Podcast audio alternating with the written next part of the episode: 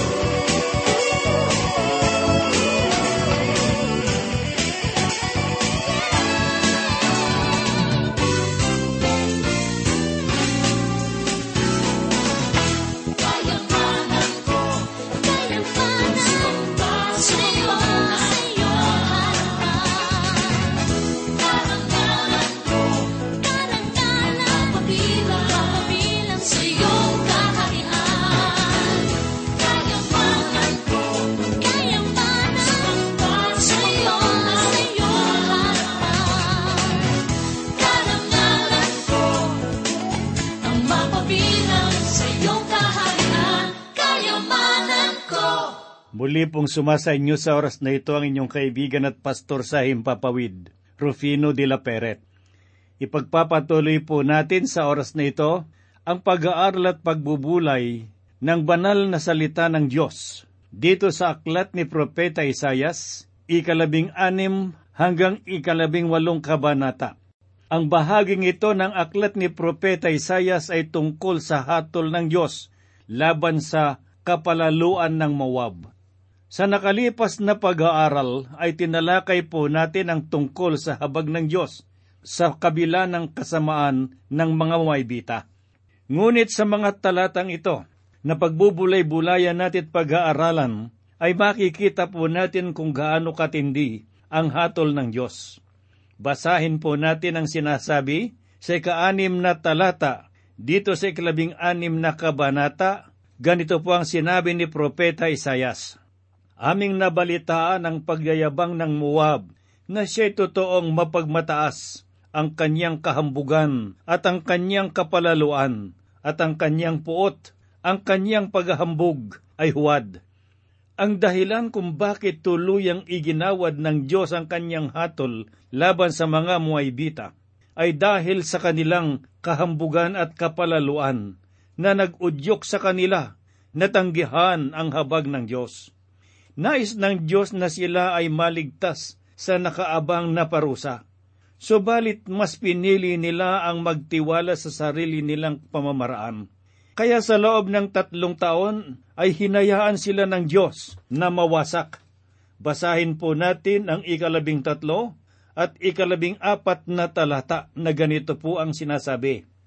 Ito ang salita na sinabi ng Panginoon tungkol sa Moab noong nakaraan. Ngunit ngayon nagsalita ang Panginoon na nagsasabi, sa loob ng tatlong taon na gaya ng mga taon ng isang upahan, ay mawawalang kabuluhan ang kalwalhatian ng Moab. Sampu ng lahat niyang karamihan, at ang mga nalalabi ay magiging kakaunti at mahihina. Mapapansin po natin na sa tuwing nangungusap ang Diyos sa mga bansang nakaugnay sa Israel, ay itinakda niya ang isang panahon.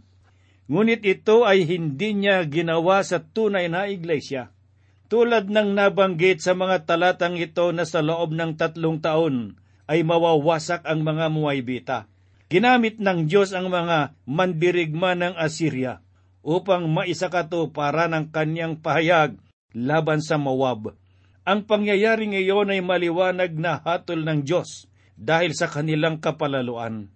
Tulad ng ginawa ni Lucifer sa kanyang sarili, itinaas niya ang kanyang sarili sa pamamagitan ng kanyang kapalaluan.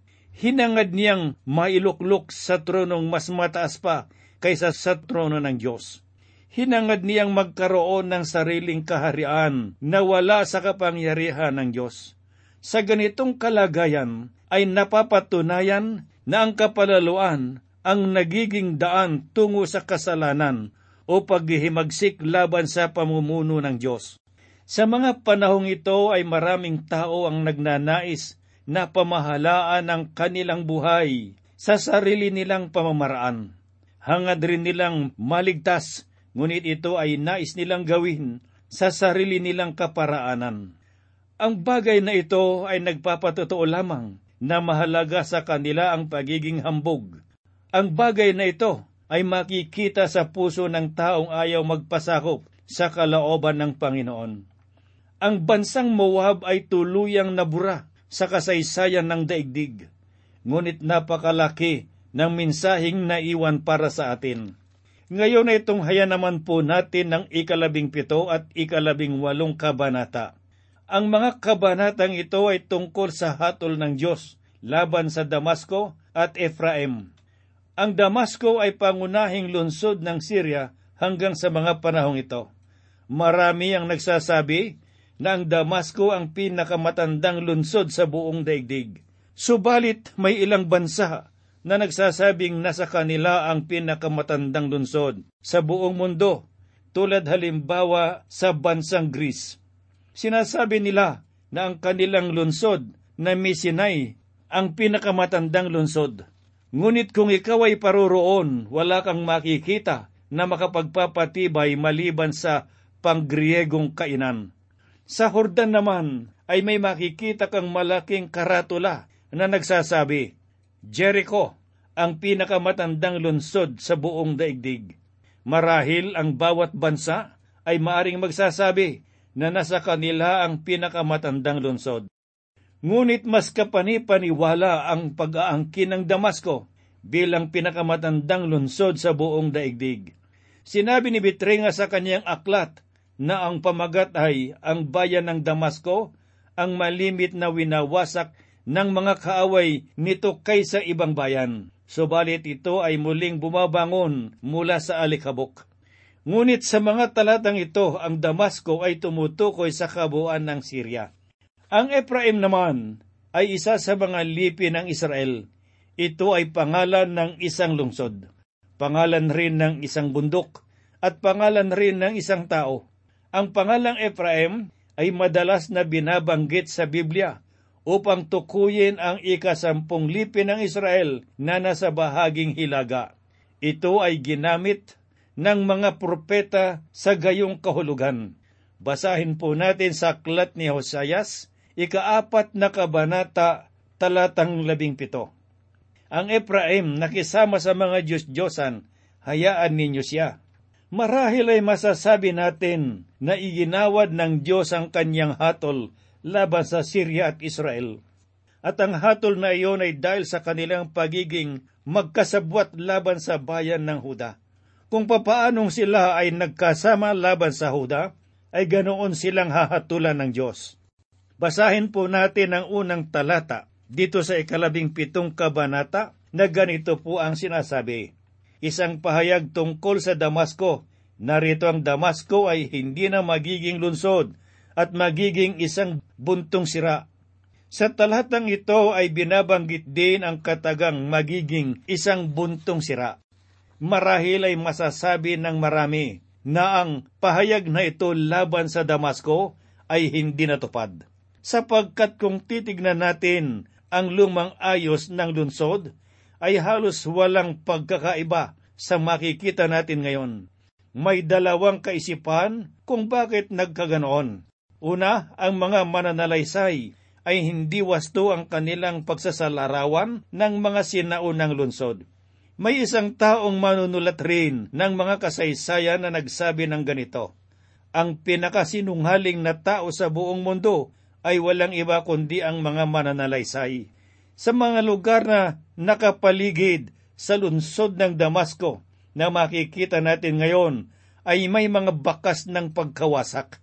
Marahil ay isa sa mga lugar na iyon ang sinaunang lunsod ng Damasco, sapagkat ang lunsod ng Damasco ay maaring katulad din ng mga sinaunang lunsod na matapos mawasak ay ibinabangon din sa ibang lugar ngunit sa hindi kalayuan. Marahil ay mas mainam na hayaan na lamang natin na ito ay tuklasin ng mga arkeologo. Pangalawang kaisipan, marahil ang Damasco ay nagtagumpay sa mga nakaraang digmaan ng mga bansa. Maaring ito nga ang pinakamatandang lunsod sa balat ng lupa. Gayon paman, maaring ang tinutukoy ni Propeta Isayas ay sa panahon ng matinding kapighatian. Ang lungsod ng Damasco ay tuluyan ng wawasakin at doon pa lamang matutupad ang ipinahayag ni Propeta Isayas na ito ay magiging tulad ng isang buntong sira. Alinman sa mga kaisipang ito ay maaring ganoon nga ang ipinahayag ni Propeta Isayas. Pakinggan naman po natin ngayon ang sinasabi sa ikalawang talata. Ang mga lunsod ng Aroer ay mapapabayaan. Iyon ay magiging para sa mga kawan, nahihiga at walang mananakit sa kanila. Ang mga lunsod ng Aroer ay mayayamang lugar na malapit sa Damasco. Sinasabi sa talatang ito na ang mga lugar na iyon ay wawasakin. Marahil ito ay natupad na o maaring muling mangyayari. Sinabi pa ng propeta sa katlong talata, Ang kuta ay mawawala sa Ephraim at ang kaharian sa Damasco at ang nalabi sa Syria ay magiging gaya ng kalwalhatian ng mga anak ni Israel, sabi ng Panginoon ng mga hukbo. Ang hilagang bahagi ng kaharian ng Israel ay madadamay sa hatol ng Diyos laban sa Damasco nang dahil sa pakikipagsabuatan sa kanila. Ito ay natupad noong sila ay magkasabay na linusob ni Tegla Pileser. Naitala ito sa aklat ng ikalawang mga hari, ikalabinlimang kabanata, ikadalawamput siyam na talata. At nung malaunan, sila ay ginawang bihag ni Shalmaneser ng Assyria. Ang pangyayaring ito ay naitala naman sa ikalawang mga hari, ikalabing pitong kabanata, talatang anim. Ganun pa man, ako'y naniniwala na ang mga kaganapang iyon ay bahagi lamang ng hatol ng Diyos laban sa kanila. Ang mga susunod na talata sa kabanatang ito ay hindi na gaanong binigyan ng pansin ang paghahatol ng Diyos. Ngunit sa ikasampung talata ay binanggit ang dahilan ng paghahatol ng Diyos laban sa kanila. Basahin po natin ang ikasampung talata na ganito po ang sinasabi. Sapagkat kinalimutan mo ang Diyos na iyong kaligtasan at hindi mo inalala ang malaking batong iyong kanlungan. Kaya't bagaman nagtatanim ka ng mabubuting pananim at naglalagay ka ng ibang sangang pananim. Sa talatang ito ay pinagsabihan ni Propeta Isayas ang mga tigahilagang bahagi ng kaharian ng Israel. Kung ano ang kanyang sinabi, ay siya rin ang nangyari. Ngunit masasabi na ang mga ipinahayag ni Propeta Isayas ay may kalakip na espiritual na aral. Sa ngayon ay makikita po sa lupain ng Israel ang mga magagandang pananim, ngunit kakaunti ang kanilang ani. Ang tanyag na kabundukan ng Libanon ay halos maubos na ang punong kahoy, ang bundok ng olibo na dati ay makakapal ang mga kahoyan, ngunit ngayon ay parang ilang kung pagmasdan. Natupad ang lahat ng pahayag ni Propeta Isayas sa lahat ng nabanggit na lugar. Ngayon ay tunghayan naman po natin ang mga sinasabi sa ikalabing walong kabanata. Tinutukoy sa kabanatang ito ang tungkol sa hatol ng Diyos laban sa lupaing nasa kabila ng mga ilog ng Ethiopia. Hindi tuwirang tinukoy ni Propeta Isayas kung anong bansa ang nais hatulan ng Diyos. At dahil dito, nagkaroon ng iba't ibang pananaw. Inisip ng ilan na ang tinutukoy ni Propeta Isayas ay ang kaharian ng Ehipto. Subalit, ang paglalarawan ni Propeta Isayas ay hindi angkop sa bansang Ehipto. Maliban sa bagay na ito, nasa susunod na kabanata ang ipinahayag laban sa Ehipto. May mga nagsasabi naman na ang tinutukoy ni Propeta Isayas dito sa ikalabing walong kabanata ay ang bansang Inglaterra at Amerika. Para sa akin, ang pananaw na ito ay napakalayo sa katotohanang nais ipahayag ng banal na kasulatan. Mas nais kong paniwalaan ang pananaw na sinasabi sa banal na kasulatan sapagkat binanggit ni Propeta Isayas ang lugar na Ethiopia. Sa kabuuan ng banal na kasulatan ay dalawang ulit na binanggit ang pangalang Ethiopia at ito ay ginamit upang tukuyin ang lugar na kung tawagin ay Kas. Ang pangalang ito ng lugar ay meron na sa Asya at meron din sa Afrika. Ngunit ako ay naniniwala na ang tinutukoy na Ethiopia ay ang nasa gawing Afrika. Tulad nga ng sinabi ni Propeta Isayas na ang lugar na ito ay nasa kabila ng mga ilog. Ang ilog na tinutukoy dito ay walang iba kundi ang ilog ng Nilo. Basahin po natin ang unang talata dito sa ikalabing walong kabanata sa aklat ni Propeta Isayas.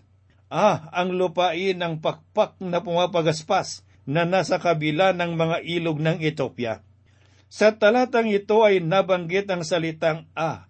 Ito ay ginagamit sa tuwing ang nagsasalita ay nangangailangan ng pansin na nais niyang ipahayag. Nagpapahiwatig na ang pahayag ay tunay na napakahalaga. Binanggit rin sa talatang ito ang katagang ang lupain ng pakpak na pumapagaspas. Nakatutuwang isipin na sa ngayon, ang lugar na ito ay nagiging tanyag dahil sa mga ibong namumugad dito. At ito ngayon ay tinatawag na lupain ng mga pakpak. Ito ay nagpapatunay lamang na tama ang ating pananaw sa lugar na tinutukoy ni Propeta Isayas. Pakinggan naman po natin ngayon ang sinasabi sa ikalawang talata na nagpadala ng mga sugo sa gilid ng Nilo, sa mga sasakyang papiro sa ibabaw ng karagatan. Humayo kayo, maliliksing sugo, sa bansang mataas at patag, sa bayang kinatatakutan sa malayo at malapit, isang bansang makapangyarihan at nananakop na ang lupain ay hinahati ng mga ilog. Sinasabi ng ilan ng tinutukoy na hukbong pangkaragatan ay pag-aari ng Inglaterra at Amerika. Ngunit maliwanag ang pagkakalarawan ni Propeta Isayas na ang mga sasakyang pandagat na ito ay sasakyang papiro. Ang mga ganitong uri ng sasakyang pandagat ay hindi na makikita ngayon. Binanggit rin ng talatang ito ang katagang sa bansang mataas at patag. Ang tinutukoy dito ay ang bansang Israel. Karamihan sa mga dalubhasang nag-aaral ng Biblia ay sumasang-ayon sa ganitong kaisipan. Alamin naman po natin ngayon ang sinasabi sa ikatlong talata. Kayong lahat na nananahan sa sanlibutan at kayong mga naninirahan sa lupa kapag ang isang hudyat ay itinaas sa mga bundok ay inyong tignan kapag ang trompeta ay hinipan, makinig kayo. Kung uunawain po nating mabuti ang talatang ito, makikita natin ang ilang katotohanan na nakapaloob sa mga talatang ito. Dito ay ginamit ang salitang hudyat. Sa unang tingin ay parang wala namang ibig sabihin, maliban sa literal nitong kahulugan. Ngunit natuklasan ng maraming mag-aaral ng banal na kasulatan ng salitang ito ay tumutukoy sa kaban ng tipan. Noong ang mga Israelita ay nabihag ng Babylonia, ang kaban ng tipan ay nawala sa pangangalaga ng mga Israelita. Ayon sa kanilang paniniwala, ito ay kinuha ng mga taga-Etopya. At may isang simbahan doon sa Etopya na nagsasabing nasa pangangalaga nila ang tunay at orihinal na kaban ng tipan. Ngunit hindi ko nalalaman kung totoo ang kanilang sinasabi. Subalit ayon sa paniniwala, ang kaban ng tipan ay nailabas sa Etopya. Ngayon ay tunghaya naman po natin ang sinasabi sa ikapitong talata ng ikalabing walong kabanata na ganito po ang ating mababasa. Sa panahong iyon, dadalhin ng mga kaloob sa Panginoon ng mga hukbo ng mga taong matataas at makikisig, at mula sa bayang kinatatakutan sa malapit at malayo, isang bansang makapangyarihan at nananakop na ang lupain ay hinahati ng mga ilog sa bundok ng sayon sa dako ng pangalan ng Panginoon ng mga hukbo. Ipinapahayag sa talatang ito ang tungkol sa panahong darating na kung saan ay itatatag ang paghahari ng Panginoong Heso Kristo dito sa sangdaigdigan. Sa panahong iyon ng mga taga-Etopya ay paroroon sa Jerusalem upang sumamba at magpuri sa Diyos. Walang hatol na iginagawad laban sa kanila. Sinasabi sa klat ng mga awit, ikawalumput pitong kabanata, talatang apat ang ganito kabilang sa mga nakakakilala sa akin ay binabanggit ko si Rehab at ang Babylonia. Narito ang Philistia at Tiro kasama ng Ethiopia. Ang isang ito ay ipinanganak doon. Sinasabi sa talatang ito na ang Diyos ay nalulugod sa mga tiga-Ethiopia at balang araw ay ihahayag ng Diyos ang kanyang katuwiran sa kanila. Ngayon ay napag-aralan po natin ang tungkol sa paghahatol ng Diyos sa bawat gawa ng kasamaan at ng katuwiran. Ito ay naghahayag ng katotohanan na darating ang araw tayong lahat ay haharap sa Diyos upang igawad ang karapatang hatol ayon sa ating mga ginawa. Kailanman ay hindi natulog ang Diyos. Batid niya ang lahat ng ating mga ginagawa. Kaibigang nakikinig, Huwag mong isipin na maaari mong ilihim ang mga bagay na iyong ginagawa ngayon. Saan ka man naroon at sa anumang panahon ay naroon ang Diyos. Siya ay nagmamasid sa lahat ng gawain ng tao.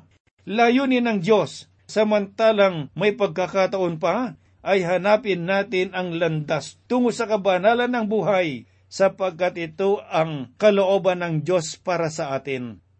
Marami ang nag-aakal at naniniwala ng kanilang mga ginagawa ay maibabaon na lamang sa limot. Subalit sinasabi ng banal na kasulatan na darating ang araw ayon sa itinakda ng Diyos, ang lahat ng ating ginawa ay ihahayag ng Diyos upang tayo ay hatulan. Sangayon sa banal na kasulatan, tayo ay nahatulan dahil sa kasalanan. Ngunit dahil sa napakayamang habag at biyaya ng Diyos, pinagkalooban niya tayo ng pagkakataon na hanapin ang kanyang kalooban. Kaya huwag nating sayangin ang pagkakataon. Ipagkatiwala natin sa Panginoong Heso Kristo ang ating buhay. Hayaan nating makita sa atin ang kanyang kabanalan.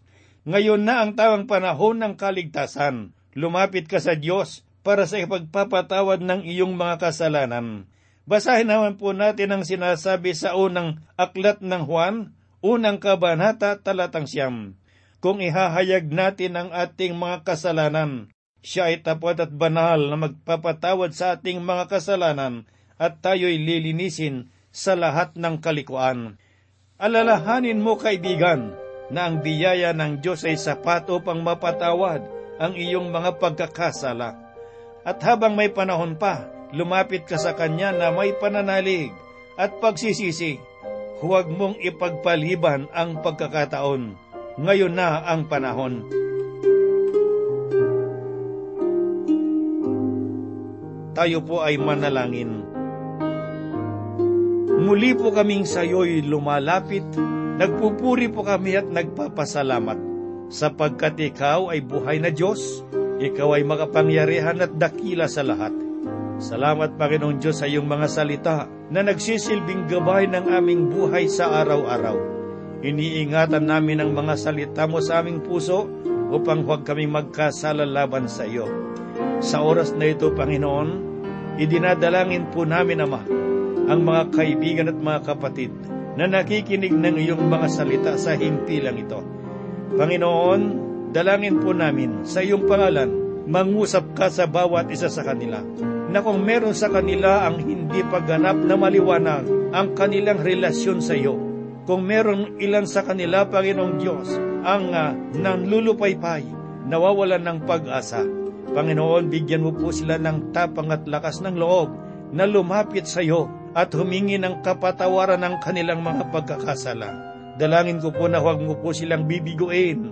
Patawarin mo ang kanilang mga kasalanan Linisin mo sila sa lahat ng mga kalikuan.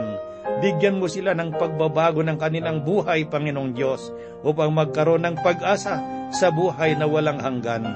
Gayun din sa mga kaibigan at mga kapatid na merong sakit, meron silang dinaramdam sa loob ng tahanan o sa pagamutan. Ngayon din po, Panginoon Diyos, kung paano mo ginawa noon, ay ngayon magagawa mo rin.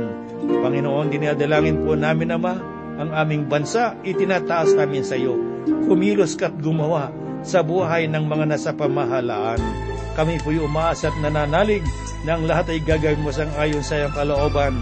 Hinihiling po namin ang lahat sa banal na pangalan ni Yeso Kristo, naming Diyos at tagapagligtas. Amen. Kung nag-iisa nalulumbay dahil sa hirap mong tinataglay. Kung kailangan mo ng daramay Tumawag ka at siya'y naghihintay. Siya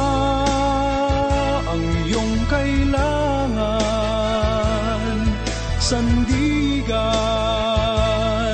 kaibigan mo Siya ang araw mong lagi. At karamay kong sawi Siya ay si Jesus sa bawat sandali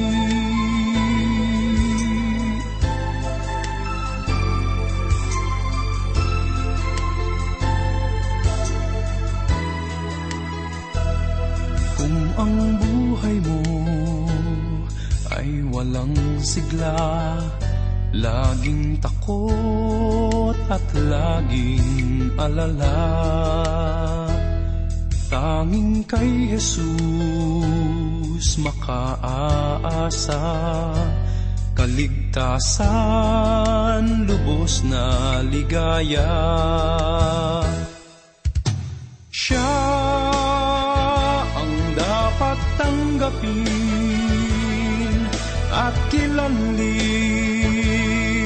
sa buhay mo.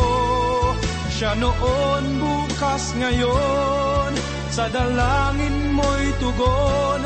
Siya ay si Jesus sa habang panahon.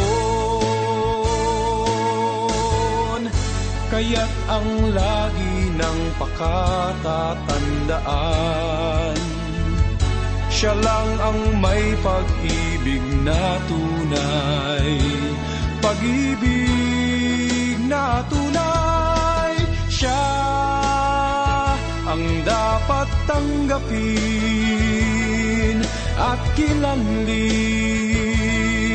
Sa buhay mo siya noon, bukas, ngayon.